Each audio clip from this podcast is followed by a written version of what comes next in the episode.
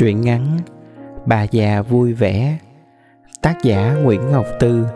Giọng đọc Huỳnh Minh Hiền.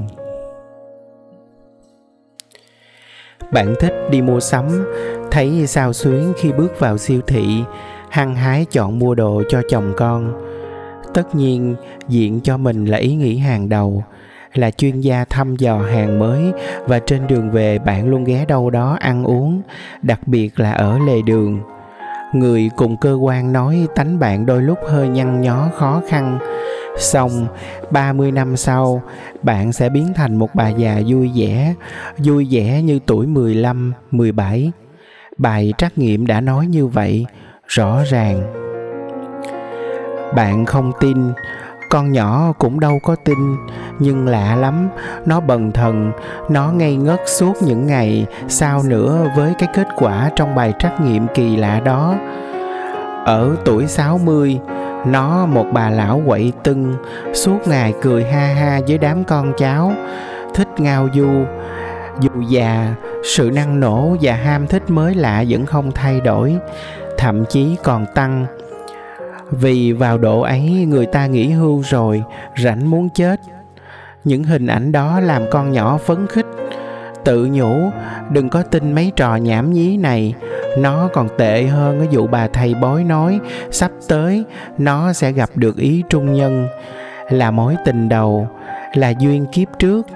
Trong khi ta đã gặp vài ba mối tình đầu, thêm một mối tình đầu nữa, đã xin cho anh ta một thằng nhóc rồi rồi con nhỏ lại tìm cớ cãi lại.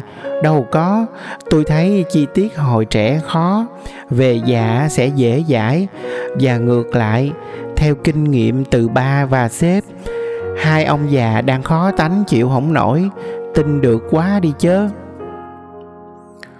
con nhỏ giống như một người đi trên con đường dài thăm thẳm, đã mệt ngất ngư, đã chớm chán chường, đã toan rẽ ngang, bỗng dưng phát hiện ra đằng phía mịt mù đó có thể có nắng và hoa và cỏ xanh rờn, không chắc, nhưng dường như có một cái gì đó tươi đẹp đang chờ mình. Vậy thì ngu sao không tin cho đời bớt nhọc nhằn đi ngày đó, chắc là da con nhỏ đã nhăn nheo, nhất là hai bên khóe miệng, đuôi mắt, do cười quá nhiều. Nhưng nó luôn giữ cho mình chỉnh chu, tươm tất và ngọt ngào. Đám cháu luôn bảo ngoại hay là nội gì đó, tánh tình như hồi còn con gái. Với chúng nó, con nhỏ tuổi 50 giống như người bạn thiết bà bạn già cởi mở, không cử nhữ cằn nhằn khi tụi nó đi sớm về khuya. Vì bà cũng từng đi sớm về khuya. Tụi nhỏ dán poster đầy nhà. Bà khen, Bi Jong Un đẹp trai dễ sợ.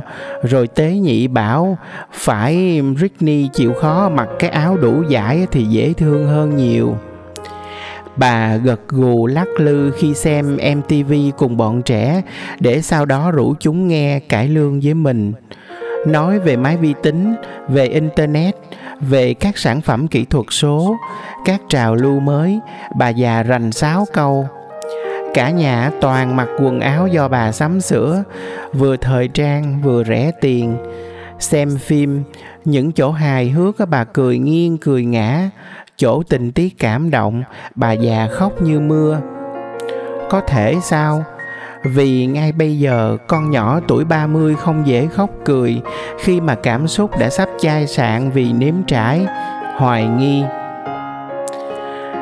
Ngày đó con nhỏ sẽ nói lại tình bạn bè xưa vốn đã dứt lìa từ khi bận biểu văn chương, rối bù với công việc gia đình. Giái trời cho tụi bạn được trở thành những ông bà già vui vẻ, con nhỏ sẽ rủ bạn cùng đi du lịch thăm thú đầu núi cuối sông. Mỗi cặp chở nhau bằng xe honda xuyên việt. Dường như cái máu khoái mạo hiểm hồi trẻ vẫn dạt vào trong người nó. Tưởng tới cảnh một sớm mai nào đó dựng xe trên một đỉnh đèo lộng gió nhìn xuống biển xanh ngằn ngặt mà thèm. Ngót nửa đời con nhỏ lủi thủi một mình với thế giới văn chương. Ở tuổi 50, nó muốn chia sẻ cuộc sống vui vẻ với bạn bè. chiều chiều con nhỏ và bạn hẹn nhau ăn bún nước lèo bánh xèo hay sáng sớm cùng tập dưỡng sinh và đá cầu ở công viên nó nghĩ mời bạn về nhà mình bù lại nửa quãng đời trước nó không cho ai lui tới chuyện nhà nhỏ to chuyện sang hèn với nó không còn quan trọng nữa. Bạn tới, đãi khoai lang luộc chấm mỡ hành, sau đó hát karaoke, cũng vui thấu trời xanh. Những gì mà con nhỏ hình dung ra, ngót một nửa là những chuyện mà suốt thời thanh xuân nó không làm được, không muốn hoặc không thể làm. Ví dụ như nó sẽ đến trường, học cái gì đó vừa hay vừa vui, hoặc tìm ai đó bao lần đi qua một vùng đất, bao lần nghe một cái tên hay ngửi lại mùi quen thuộc, là bao lần nó dây giết nhớ một người với nụ cười từng làm con tim chết điếng. Rồi xe chạy huốt, rồi bận làm gì đó hoặc nghĩ tới chuyện ngắn sắp tới, rồi nguôi hồi trẻ là như vậy. Nhưng con nhỏ tuổi 50 thì không chịu, khi nào nhớ nó sẽ lặn lội đi tìm. Dù chỉ để nhìn nhau và mớm mém cười, dù bẻ bàn nhận ra dáng xưa, mùi xưa, tóc xưa, tình xưa đã phai màu.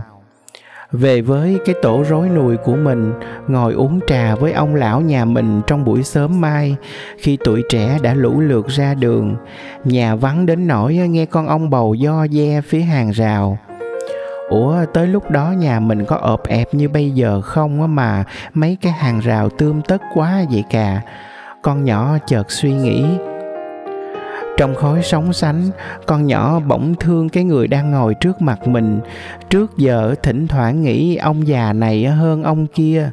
Đâu phải nè thật không công bằng khi so sánh ổng. Người cùng với mình già đi từng ngày, với cái kẻ trẻ ngoài kia trong ký ức của cái tuổi 20 những hình ảnh tung tẩy, nhiều màu sắc đã kéo cái ngày con nhỏ 50 tuổi thật gần. Gần như thể ngày mai không phải làm việc cực lực, dậy sớm đi chợ, làm cá nấu cơm thức khuya để giật lộn từng con chữ. Không cần nghĩ tới việc tìm một chỗ ngủ cho thằng con, rồi chạy trường cho nó. Không cần lo, vách nhà đã mục, sàn sao đã bị ờ, sóng đánh dạt mấy cái cột cặm. Biết có chịu nổi mùa nước rong năm nay, và bệnh tật, và bất trắc. Không phải nỗi lo toan còn nguyên, cực nhọc vẫn còn nguyên, nhưng chúng không còn nặng nề, ngột ngạt trong lòng con nhỏ. Dưới cái dần sáng xanh dịu dàng hiện ra phía chân trời. Có khi bài trắc nghiệm đó chỉ giỡn chơi thôi. Có khi tuổi 50 của con nhỏ cũng y chang như bây giờ, tất bật và tất bật. Chẳng còn tóc để rụng, nên bới cái đầu tóc mượn chơi có thể tới được cái diện chân trời ấy. Không có khỉ khô gì hết, không có hoa, không có chim chóc và ong bướm. Nhưng đứng ở đó, ngoái lại con đường thật dài mà ta vừa đi qua, không thấy kỳ diệu hay sao? Không ngạc nhiên lắm sao? Không bật cười hay sao?